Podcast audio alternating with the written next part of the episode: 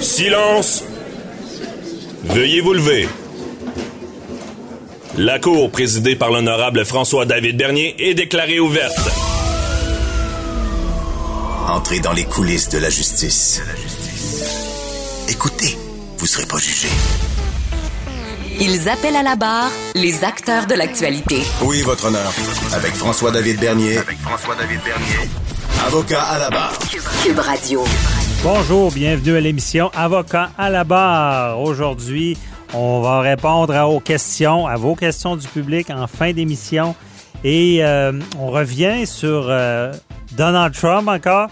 Joe Biden, nouveau président, mais on s'attarde avec Luc La Liberté sur ces pardons-là que le, président peut faire euh, les transformer même des peines. Avant de partir, il n'aurait signé 72. Ensuite, euh, il y a Patrice Ouellette qui revient sur le sujet, euh, à savoir si on devrait annuler la relâche. Et on, va commencer l'émission aussi avec l'émission JE que vous avez vue cette semaine, les victimes de la SAC. On va en parler avec euh, Maître Sophie Mongeon. Restez là, vous allez entrer dans les coulisses de la justice. Vous écoutez Avocat à la barre. L'émission JE cette semaine est, revenue euh, sur un sujet là, qui, qu'on ne parle pas assez souvent. On parle du droit administra- administratif. Mais le droit administratif, dit comme ça, ça semble euh, vouloir dire, bon, l'administration, c'est un peu euh, simple. c'est- euh, mais je vous dis, le droit administratif, quand c'est mal fait, quand, quand on gère mal ça, ça peut briser des vies. C'est un peu un tordeur. On peut rentrer dans le tordeur, puis il y a des gens qui, qui ont des grandes difficultés. Et JE s'est attardé à ça. C'est des décisions de la SAC. Euh, qui peuvent briser des vies, des gens qui vont avoir des accidents. Vous savez qu'on a un système qu'on appelle de no fault, ça veut dire qu'il n'y a pas de responsabilité. Donc, si vous vous blessez sur la route dans votre véhicule, ça peut être gravement aussi, on le sait, on en a vu, euh, c'est la SAC qui va vous indemniser. Mais imaginez avoir non seulement avoir à, vous battre pour euh, retrouver votre santé, euh, pour euh, être réhabilité, mais également pour être indemnisé. Donc, c'est des combats qui sont très, très durs pour certaines personnes. Imaginez, il faut prendre des procédures judiciaires, comment ça peut être difficile. C'est sûr qu'on peut élargir aussi, quand je parle de droit administratif, il y a la SAAC, il y a, il y a l'indemnisation, l'IVAC des victimes d'actes criminels, il y a aussi tout ce qu'on parle de la CNSST, les accidents travail, des gens qui vivent des drames humains et doivent se battre pour leur santé, mais également judiciairement parlant. C'est pas facile. Et on en parle avec euh, Maître Sophie Mongeau, qui est euh, avocate, euh, aussi chroniqueuse, qui est avec nous, qui était dans l'émission JE. Bonjour. Bonjour, merci de l'invitation. Merci d'être là. Puis euh, donc, c'est un, un- bon combat. faut en parler. Euh, et à l'émission, là, euh, comment vous avez vécu ça, là, toutes, toutes ces, ces- de, de constater que des gens sont dans ce genre de détresse?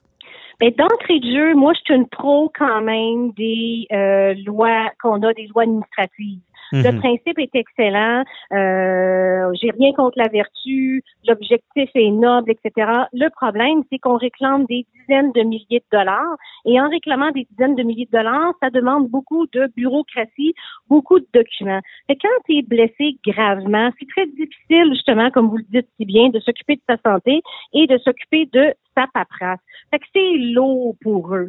Donc, euh, je comprends qu'à certains moments donnés, que ça devienne trop gros pour eux. Il faut se rappeler que cette loi-là a été mise sur pied dans les fin années 60, euh, 70, Ouais. dont l'objectif était d'éviter qu'une personne accidentée ait recours à un avocat ou pour simplifier. Puis malheureusement, la machine comme qu'elle est, elle a ramassé de la mousse et puis là, c'est rendu très difficile là, de, de, de sortir son épingle du jeu. Là. Parce que ben, vous le dites bien, au départ, c'était pour permettre, pour pas qu'il y ait des gens qui ne puissent pas poursuivre, parce qu'aux États-Unis, c'est- comme ça. On fait un accident, on va poursuivre celui qui nous a rentré dedans, par exemple. C'était pour faciliter cet accès-là à l'indemnisation.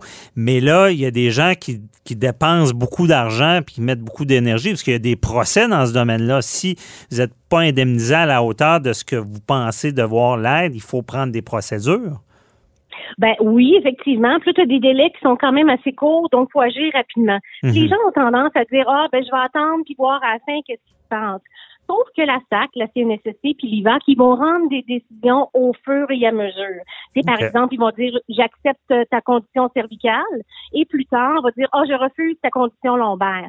Et on a 60 jours pour contester la condition lombaire, mais les gens le feront pas en disant oh c'est pas grave, je t'ai encore payé, c'est pas important de le faire.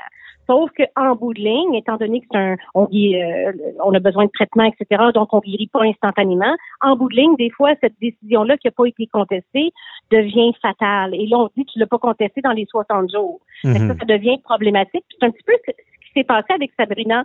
À certains moments donnés, elle a bien Sabrina, qui qu'on précise, c'est celle qui était dans le reportage de JE, qui, est rentré dans un poteau électrique et a perdu tous ses membres.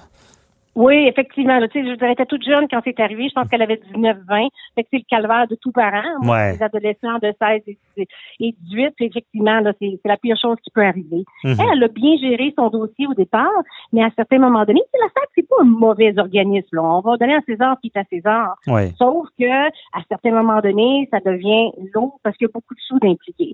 Et à certains moments donnés, Sabrina était au bout de son rouleau, parce qu'elle savait plus quoi faire. Sabrina a deux problèmes majeurs qui est assez représentatif des problèmes majeurs des accidentés de la route.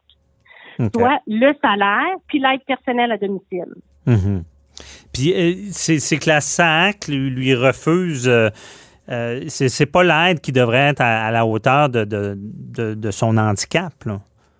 Ben, c'est parce que l'aide personnelle à domicile, elle est basée sur une grille. C'est-à-dire, si je suis pas capable de sortir mes vidanges, je suis pas capable de faire mon lavage, je suis pas Mhm. capable de faire mon entretien, et ça s'accumule. Sauf que, comme je vous dis, ça fait tellement longtemps qu'il n'y a pas eu de réforme de la SAC, et c'est ce qu'on demande depuis de nombreuses années, et c'est aussi ça l'objectif de l'émission de JE de jeudi, Ouais. c'est de demander à la SAC de s'actualiser. Et comme j'expliquais dans le reportage, il n'y a pas rien qui prévoit euh, un aide pour les, les femmes qui ont des enfants. Mhm. Donc, quand on remplit la grille, on va tenir compte uniquement des besoins personnels, mais on ne tient pas compte de nos obligations familiales, qui vont être effectivement nourrir un enfant, aller le porter à la garderie. Et c'est ça, Sabrina aussi, là, depuis qu'elle est monoparentale, pour aller porter son enfant à la garderie, le seul moyen de le faire, elle peut pas pr- prendre un transport adapté, elle doit prendre un taxi. Et le taxi n'est pas prévu par règlement. Donc, elle, elle va fouiller dans ses économies personnelles pour ça. C'est juste ça qu'on veut changer. Hein, la SAC, c'est le temps de s'adapter. Mhm. La grille d'APD, elle doit tenir compte de certaines circonstances, puis ça va faire là, de toujours dire ah la loi le prévoit pas. Euh, oui, Ah, ouais. de quoi en conséquence là? C'est facile de dire ça. Puis c'est difficile. Eux, ils disent Ah, c'est pas écrit, c'est pas prévu, donc vous n'y avez pas droit.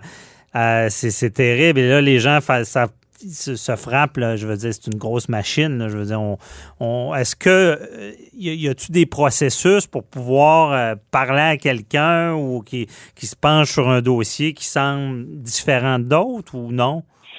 Ben oui, on peut toujours faire une plainte à l'ombudsman de la Ah, ben là, ça, ça je vous le dis, c'est- pas évident, c'est long puis c'est compliqué. Ça, mais à l'interne, en tout cas, parce que c'est une suggestion d'une loi qui est modifiée, d'avoir quelqu'un à l'interne qui est capable de prendre le dossier. Parce que des fois, c'est méconnu. Moi, je l'ai vu avec des ministères où est-ce que les gens pensent que c'est administratif, ils s'en sortent pas, puis qu'il y a une personne ressource qui, qui, est, qui est là pour vérifier les dossiers qui sont atypiques, qui va pouvoir intervenir et avoir certains pouvoirs pour les régler. Mais ce que je vois, ça semble pas être le cas à la SAC. Là.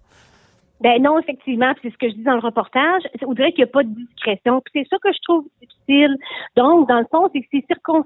Donc, dans le fond, Sabrina, là, son aide personnelle à domicile a été modifiée plusieurs fois. Mhm. Parce qu'on disait qu'il y avait des améliorations. Mais tu sais, on, vous et moi, on sait clairement dans la situation ce qu'elle est, il n'y aura pas d'amélioration, là. Elle est amputée, là. Il y a des choses qui reviendront jamais, là. Et malgré tout, la SAC diminue, diminue, sans tenir compte nécessairement du gros bon sens. Ouais. Parce qu'elle, dans le fond, il faut qu'elle ait quelqu'un qui l'assiste quasiment à temps plein. Puis si on lui donne que 300 dollars par semaine, comment voulez-vous qu'elle ait quelqu'un euh, qui va être là euh, au quotidien puis être vraiment une personne ressource pour l'aider? Fait qu'un de nos objectifs, c'est de s'assurer que dans des cas comme ça, il n'y en a pas une tonne, là. Donc, d'utiliser son gros bon sens, un bon père de famille, dire, dans des cas comme ça, on utilise un pouvoir discrétionnaire, on y va avec euh, le gros bon sens. Effectivement, je pense que c'est de bonne guerre d'en parler parce que pour ceux qui ont vu le reportage, c'est Euh, je veux dire, ça, arrête. Je- après ça, on, on se demande si on aurait des réels problèmes parce que elle, c'est dans la fonctionnalité de tous les jours. Imaginez euh, les parents, là, ceux qui euh, sont à bout des fois de s'occuper des enfants, puis on, on a tous nos membres pour se faire. Et elle, c'est ça. C'est, les images euh, parlaient par eux-mêmes. Il faut que a- tout soit organisé pour elle. là. Oui, puis il y a un autre débat que je porte vraiment, puis c'est un autre euh, sujet, là, un autre flambeau, Mhm. c'est que la SAC, dans le fond, avant, là, elle, elle fait de la façon que les jeunes qui ont des accidents, s'ils sont étudiants à temps plein, c'est pas problématique, la loi s'occupe bien de eux. Mais on sait, Landreau et moi, là, que les jeunes de moins de 25 ans, quand ils ont des accidents, des fois sont en période de pause au cégep, sont pas inscrits à l'université, sont en réflexion. OK?